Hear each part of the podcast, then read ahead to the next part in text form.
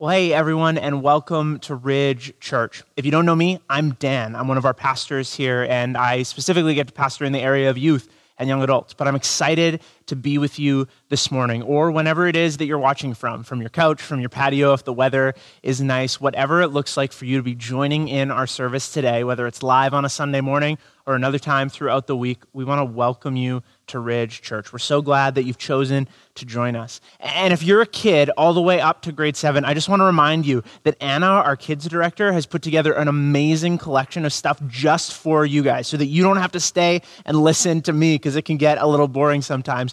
Go check out those videos. They're all online. Mom and dad, just go to our website, scroll down to Ridge Kids hop right on there. Same thing if you're in JRY, if you're in grade five, six, seven, or eight, go check out the videos. Mr. Harold's teaching today. We want you guys to check that out. But next week on Easter Sunday, we want to let you and all the families know that we're not going to have any kids stuff happening because we want to celebrate together as a whole big family. We're going to rejoice and remember that Jesus died and rose again. And we want to do that all together. So next week, Remember, no kids programming, no kids videos. Just bring everyone to watch our service together. So we just wanted to let you know that. But as we hop in today, I just want to invite you in to Holy Week. We've made it to Holy Week, which is a little crazy to think about, right? Here we are in our second Easter in a COVID 19 world, and we're entering a week that lands as incredibly important in the life and the ministry of Jesus. And it's incredibly important not only in the life of ministry of Jesus, but also on the church calendar that we kind of operate our year around. And not simply just based on our staffing or when we do services or those kind of things, but, but in the life and rhythm of a Christian. This is a week we mark as important. It's a week we step back and we actually reflect on all that Jesus did in his final week before his crucifixion and resurrection. And it's a really important one, so we're excited to step into it. What I find really interesting is that the four gospel narratives, Matthew, Mark, Luke, and John, all dedicate around a third of their content to this week. Nearly a third of the content in all of the gospels is all about what happens in this one week. Jesus, who lived uh, around 33 years, a third of what we have written about his life happens in this week. So it must be incredibly important. And it all begins with Palm Sunday. Palm Sunday is what we're celebrating today. It's what we're rejoicing in today. And, and if you grew up in the church, even just a little bit, you probably know Palm Sunday a little bit, right? It's, it's an important day because it's the day Jesus goes into the city of Jerusalem. And we celebrate it because the crowd celebrated Jesus on that day. The Bible tells us that people laid down their cloaks and laid down palm leaves. So if you grew up, you probably have done a craft where you've made a palm leaf to lay down and learned what the word Hosanna meant, which we're going to talk about today. It's an incredibly important day. But I think more than just the fact that it's an important day, it's an important turning point in the narrative of Scripture, in the narrative of Jesus' life. This is what it's all been leading up to. As one commentator put it, the Gospels are all stories of the last week of Jesus' life with extremely long introductions. And whether or not you agree with that, I think it's clear to say that this week is incredibly important. But Palm Sunday specifically is pivotal because in all four gospel accounts, there is a distinct turning of the narrative towards Jerusalem, towards the city that Jesus is going into that's been building and bubbling all the way along.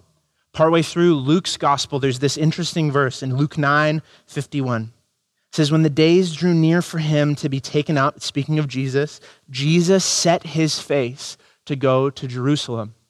So Jesus' arrival and entry into Jerusalem is no uh, accident. It's no coincidence. It's not just something that happens to be that day. No, no, no. It's what Jesus has been leading up to.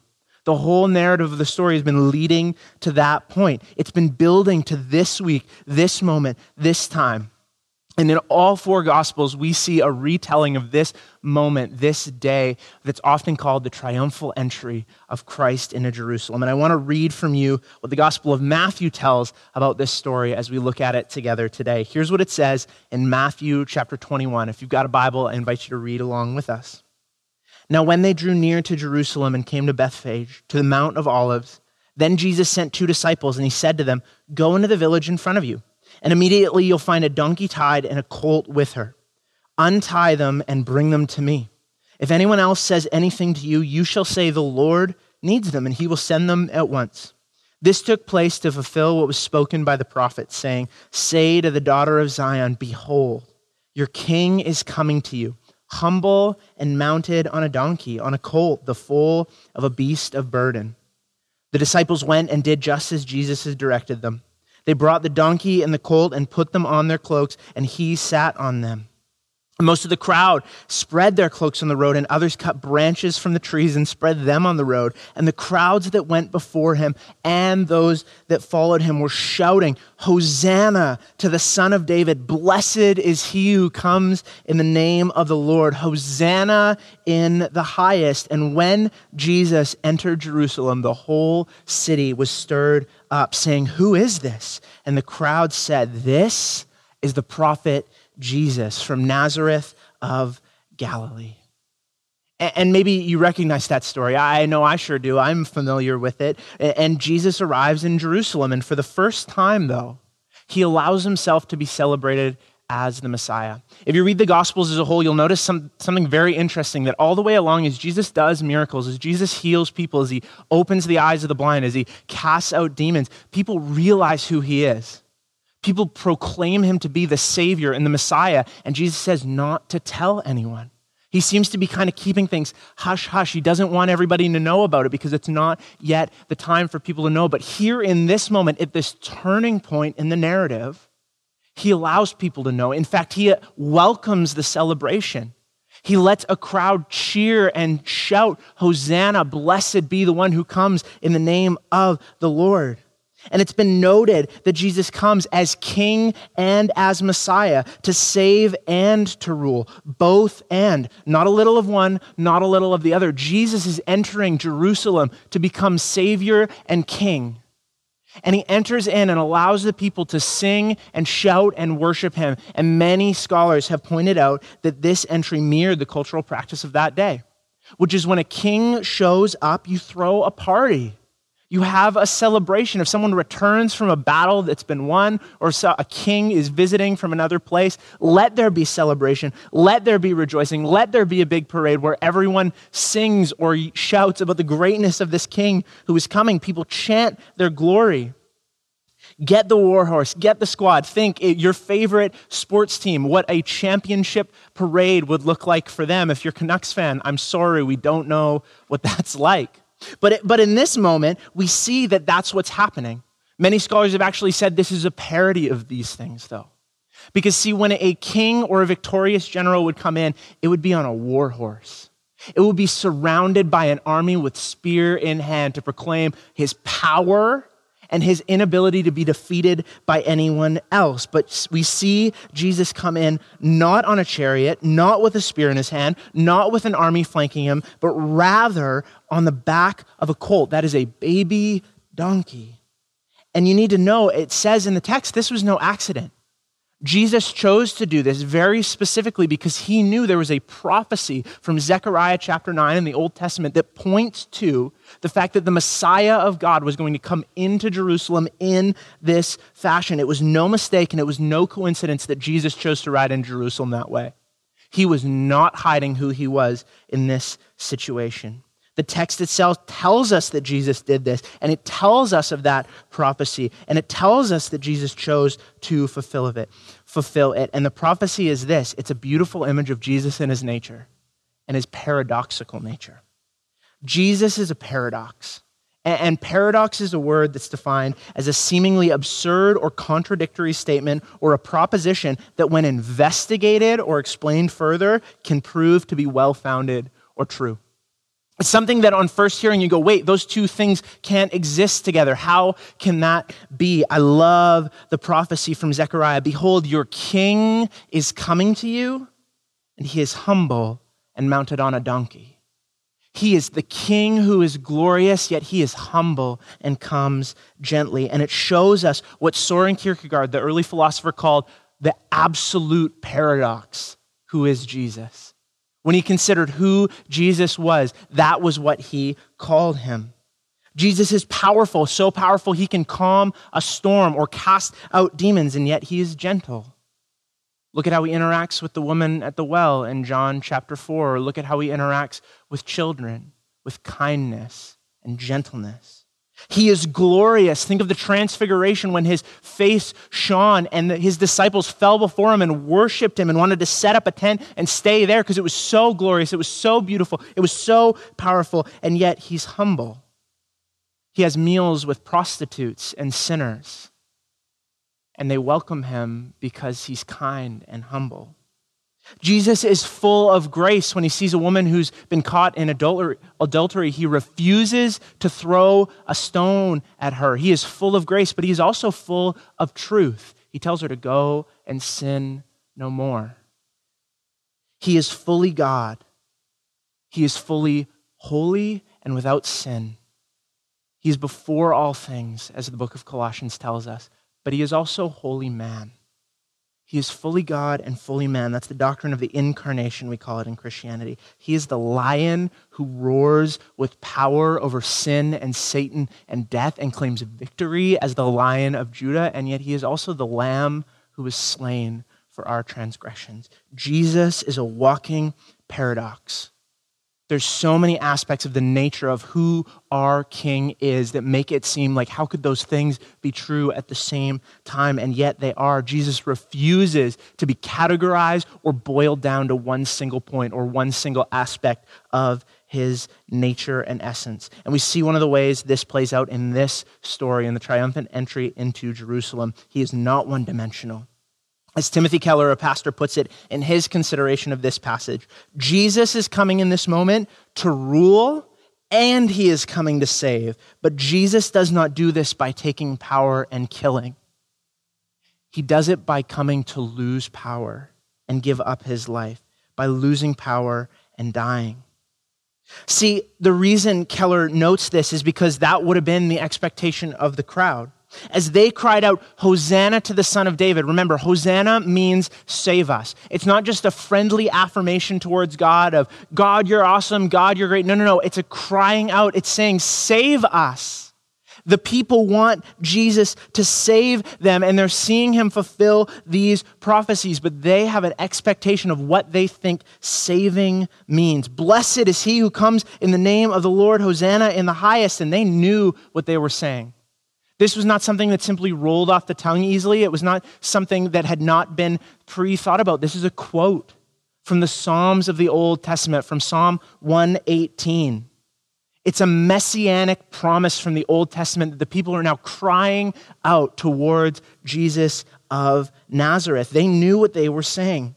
It's not a pleasant phrase. It's not just something that slips off the tongue easily. It's not just something that's easy to chant. It's quoting scripture and inviting Jesus to be the Messiah, the King, and for, that, for him to save them. But the problem is this the crowd that day, just like you and I, want God to save us, but we want him to save us based on our expectations. We want God to save us, but we want God to save us based on our expectations. It's been a year where many of us have had expectations that have not come to fruition. I took a vacation last week and I had a few days off. And in the midst of the busyness of the last year, I finally stopped for a couple of days. And what I ended up being was angry and irritable and unkind and impatient. I was rude and cruel to the people around me, particularly my own family, and I couldn't seem to figure out what was going on. I just wasn't okay. But the more I think about it and process it and pray through it, the more I've realized that what I could cast off as just being grumpy and tired for a couple days is actually a result of me having expectations of God that God didn't meet. We moved to Maple Ridge a year and a half ago, and I had expectations about what it would be to move to a new city. We had expectations about what it would look like to live here. I had expectations last March about how long a lockdown would last. I had expectations this summer about what my life would look like in fall. I had expectations this Christmas about what Christmas was going to look like for me. I had expectations about what this new season would look like, and all my expectations have crashed this year. Everything I thought I could be in control of and handle and take care of on my own, it hasn't gone that way. And all my expectations that I place not only on myself, but on God have led me to be frustrated and disappointed because I want Jesus to save me, but I didn't want him to do it that way. I want Jesus to save me, but I want him to do it based on my terms. I want him to do it in what I think I need, in what I feel like would make me healthy or comfortable or safe or whatever it may be. But I heard a pastor recently say that our level of spiritual maturity is best indicated by how we respond when our expectations are not met. Let that sink in for a minute, because I know it kind of hit me in the gut. The best indicator of our spiritual maturity is how you and I respond when our expectations are not met. And it's convicted me over the last couple of days. It has brought me to my knees in prayer before God to say, God, I'm sorry for my expectations that I've placed on you. And the people there on Palm Sunday were no different. Our level of spiritual maturity is indicated by how we respond when our expectations are not met. And I wonder, what are the expectations that you have, and how do you respond when they're not met? What happens when you thought dinner would be ready when you got home from work, but it's not? What happens when you thought you would have a weekend to relax, but then your spouse needs help with something with the kids? What happens when you thought this was going to be your job, this was going to be your career, and a pandemic has destroyed all of it? What happens when your expectations are not met? What do you meet it with? Anger, frustration, yelling, isolation, running away from problems? What expectations are you putting on God that God has not promised to fulfill? we show how mature we are spiritually by how we respond when our expectations are not met. And the people there on Palm Sunday were no different than you and I. You're not alone in that. John's account of Palm Sunday indicates there's three groups of people who were present at the triumphant entry of Jesus. Firstly, there was the crowd. There was a number, hundreds, probably thousands of Jewish people who had traveled to Jerusalem because at that time in the Hebrew calendar, it was the festival of unleavened bread and a lead up to the Passover feast. It was a very important time in the Hebrew calendar. They were there for a spiritual experience. They were there for a spiritual experience and they saw Jesus coming and fulfilling prophecies, and they wanted to see what would come next. We also hear that the locals were there. The people who had seen the ministry that Jesus had done in the region of Galilee, the people he had healed, most notably and most recently, raising his friend Lazarus from the dead, had followed Jesus to this point. This was not the bandwagon fans. They were not the people who hopped on at the very last minute. These people have seen what Jesus is doing and they have followed him to Jerusalem. And finally, there's a group of religious leaders there. There's a group of Pharisees and Sadducees who are watching Jesus, and they're the power center in Jerusalem. And they see Jesus in coming and fulfilling these prophecies, doing miracles and changing people's lives and all these things. And they're concerned about this guy's influence. They're concerned about the way he is taking away attention and power from them. And in some way, shape, or form, they all wanted to see what happened next. Not just because they were interested, but because they had expectations of what Jesus ought to do. Perhaps the crowd who was there was waiting to see if the prophecies really were coming true. That, that after all their pilgrimage, pilgrimages, after all their worship, after all their praying, after all their longing for a Messiah to come, here they were in Jerusalem in this moment. And now this man, Jesus, is fulfilling biblical prophecies. And maybe this is the moment, and Rome is oppressing us, and maybe he's going to overthrow them. Maybe we're going to be saved and we're going to get power back. Our kingdom's going to be restored. We'll have power. I wonder how many in the crowd felt like being saved meant getting power.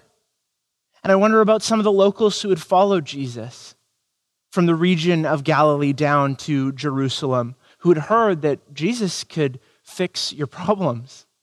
Jesus can heal what's wrong with your life. Jesus can heal blind people. He can cast out demons. He can do these things. We heard that he can even raise people from the dead. And if he can do that, well, I've got some problems. Maybe I'll come and maybe Jesus could fix those problems. Maybe Jesus is going to do a big miracle in Jerusalem and I want to be a part of it. I want to receive some of that miracle because I've got problems. And if Jesus can fix the dead guy's problems, he can probably fix mine. I wonder how many of the locals who had followed Jesus felt like being saved meant getting their problems fixed. And then you have the religious leaders who see Jesus coming, who sense his influence, who have interacted with him all throughout his ministry and they seem to welcome Jesus to join their ranks, to submit to their authority, to become one of them. If Jesus had done this kind of thing, that's all good, but you play by our rules. We're in charge here. Sure, you can come, you can be a religious leader, but don't mess with the status quo. Don't pretend like you have more power or spiritual authority than any of us. We're the spiritual authority. We are the religious leaders. We're the ones who make the calls here. Don't show up here and pretend like you have more influence than you do. We are in control. For the Pharisees, being saved meant being in control. They needed to grasp control. See, everyone was crying out in that moment, Hosanna, save us. But the problem with that is they all have a different idea of what salvation means. They all have a different idea of what it means to be saved. And Jesus, as he's riding in, we hear this interesting account that none of the other gospels give, but I think it's so important to reflect on for just a minute. In Luke 19, here's what it says Jesus is doing as he goes in and as the people cry out, Save us, with their expectations on him. Luke 19, starting in verse 41. When Jesus drew near and he saw the city, he wept over it. He said, Would that you, even you, had known on this day the things that make for peace but now they are hidden from your eyes, for the days will come upon you when your enemies will set up a barricade around you and surround you and hem you in on every side and tear you down to the ground, you and your children within you, and they will not leave one stone upon another in you because you did not know the time of your visitation. And of course, he is referring to the breakdown of Jerusalem that would come in the future, but there's a really interesting point there. I wonder why is Jesus crying here? Why, is he's being celebrated and worshiped, rightly so, as the king, is he tearing up, weeping, distraught over this city? Is it because he loves the people in front of him and he knows what's coming on Good Friday? Probably. Was it his frustration or indignation with the religious show that meant nothing to God if it was not going to be followed through with true following of Jesus? Maybe. But I think that first thing Jesus says actually reveals a lot about his heart. As he weeps, Jesus says this Would that you, even you, known on this day the things that make for peace. As the people cried out, Save us, Jesus begins to weep, and he almost seems to say, If you realize what it will take to save you, do you realize what it means to be saved? because it's not a political victory. It's not having more control. It's not having all your problems fixed. It's the cross. It's the sacrifice that I'm going to go and pay on your behalf. And I wonder if Jesus wept as he rode towards Jerusalem, not just for a week of feasting and teaching, but for the very path that would lead him to the cross, where he would be nailed and he would suffer and he would die on behalf of each one of us. I wonder if he wept because he knew that even as people cried, Save us, save us, save us, that he would not meet their expectations. That their expectations that they placed on him, that they said, Save us, but do it this way. Save us, but not like this. Save us, but don't make us uncomfortable. Save us, but don't offend us. Save us, but don't ask me to change. He knew he wouldn't meet their expectations. We know this because immediately following the triumphant entry, where does Jesus go? He goes to the temple and begins flipping tables. And I don't think this is just because Jesus is angry. Please don't ever use this story as an excuse to be a jerk. It's not one. The first thing Jesus does is goes to the temple and begins flipping tables and cries out that his father's house has become a den of thieves instead of a house of prayer. But that's not what a Messiah is supposed to do. He's supposed to show up. He should begin a battle with Roman soldiers, right? Get all my Jewish friends. We're going to overthrow the Roman government. Let's take over. This is our city. They don't get to tell us what to do. We don't have to submit to them. We're going to take back power for ourselves. Or, or, maybe if he's not that kind of Messiah, maybe he's more peaceable. Maybe he'll set up a political office and he'll set up a debate against a leading Roman leader, or he'll make a YouTube video complaining about all the unfair things the Roman government is putting them through. He'll start recruiting volunteers and putting up posters all around town. Okay, maybe not like that. Maybe he'll get together for a photo op. He'll get together with the other religious leaders and say, Hey, I'm Jesus. I'm the newest and coolest religious leader. Come to me and I'll teach you what it means to be successful. Come to me and I'll teach you what it means to get God to love you. Or maybe he'll perform a big miracle. Maybe he'll bring the little miracles that he was doing all around Galilee, and now he's in the center point. So let's get him healing everybody, fixing everything, making every problem better. No, what does Jesus do? He goes to the temple and he says, This is not what the temple was meant to be. It's not a place to abuse people financially. It's a place to connect with God. Jesus flips the script and surprises us with the way that he is king and the way that he saves. The people cried, Save us. And Jesus says, Okay. But what you need to be saved from is happening inside, not out there. What is needing to be saved from is not an out there problem, it's an in here problem. He forces the hand of everyone watching, as Tim Keller puts it. He in the temple after the triumphant entry, when everyone has cried, Save us, save us, save us. Jesus says, Okay, I will save you. Here are your options crown me or kill me. Crown me as king and submit and obey because I've created you with a purpose and it's not what you're living out right now. Or kill me. I am not interested in being liked, Jesus says. And Jesus says, I will save you if you want to be saved, but this is what it looks like. Jesus did not come to be liked.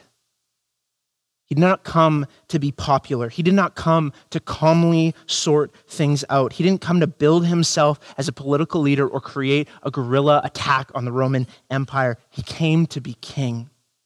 Jesus came as Savior and as King. He will not be one or the other.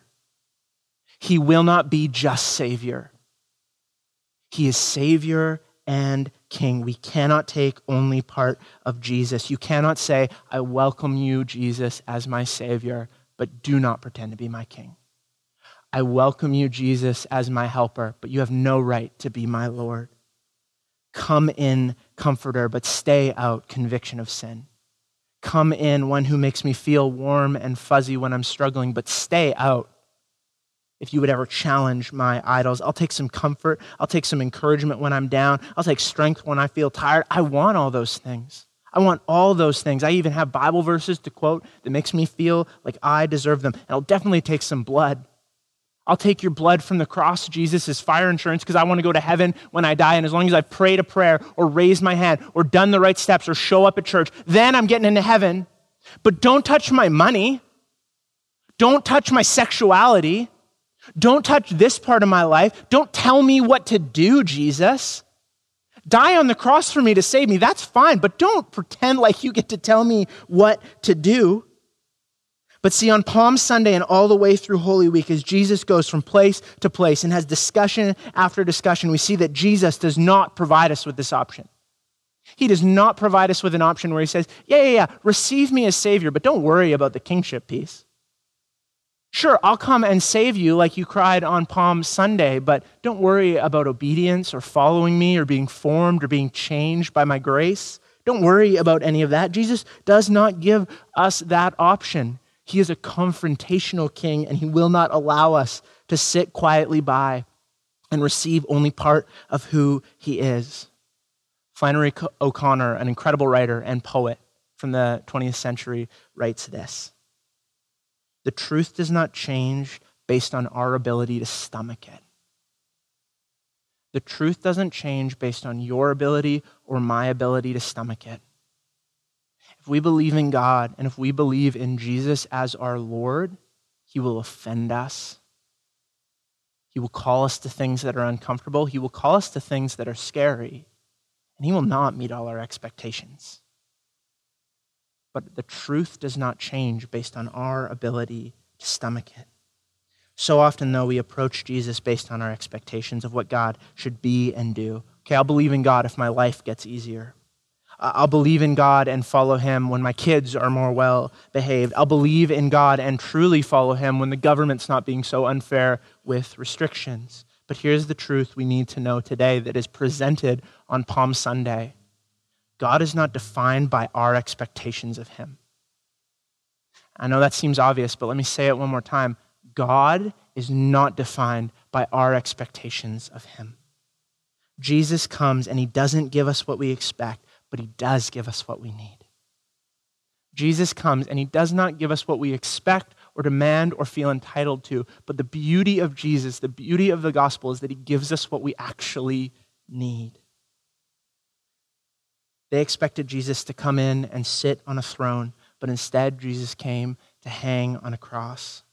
They expect Jesus to come in and take life from the powerful few, but instead, Jesus comes and gives his life as a ransom for many. They expect Jesus to seize power and give out glory and a position to his followers. But Jesus came to relinquish power and invited his disciples to take up their cross and follow him. He did not come with a weapon to strike down, but to be struck down by the weapon of the cross. Jesus does not meet our expectations, but he meets our needs. That is the promise of Palm Sunday. We celebrate Palm Sunday as triumphant, not because Jesus fixes everything that's going on out there. Jesus does not meet the expectations of that crowd no more than he will meet your or my expectations or demands on him. Jesus is God. He does not owe us anything, but he loves us so much that he would give us everything. For the crowd that day, they had expectations on him, but we call Palm Sunday triumphant because Jesus came not to fix our circumstances, but to heal our souls, the very core of who we are. The gospel says we die with Christ and we are raised to new life. In the words of C.S. Lewis, you don't have a soul, you are a soul. You have a body. Jesus isn't nearly as interested in fixing your circumstances, your body, your financial situation, as he is in healing your soul. All those things matter, but the soul has to come first. All those things Jesus cares about, but he always goes to the root first. Jesus won't stick a band aid on our sin and our pain and our brokenness. Flannery O'Connor again writes this All human nature vigorously resists grace because grace changes us, and change is painful. Grace is a free gift of Jesus. And Jesus loves us as we are, but because of how much he loves us, he refuses to leave us as we are.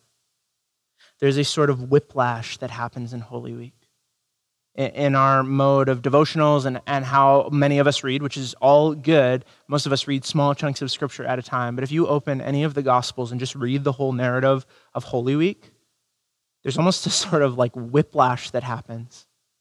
How could you go from Palm Sunday, crowds chanting the blessedness of Jesus coming into the city, that he is king, that he is Lord, that he is the promised Messiah, to a few days later, chanting, Crucify him, crucify him, kill him.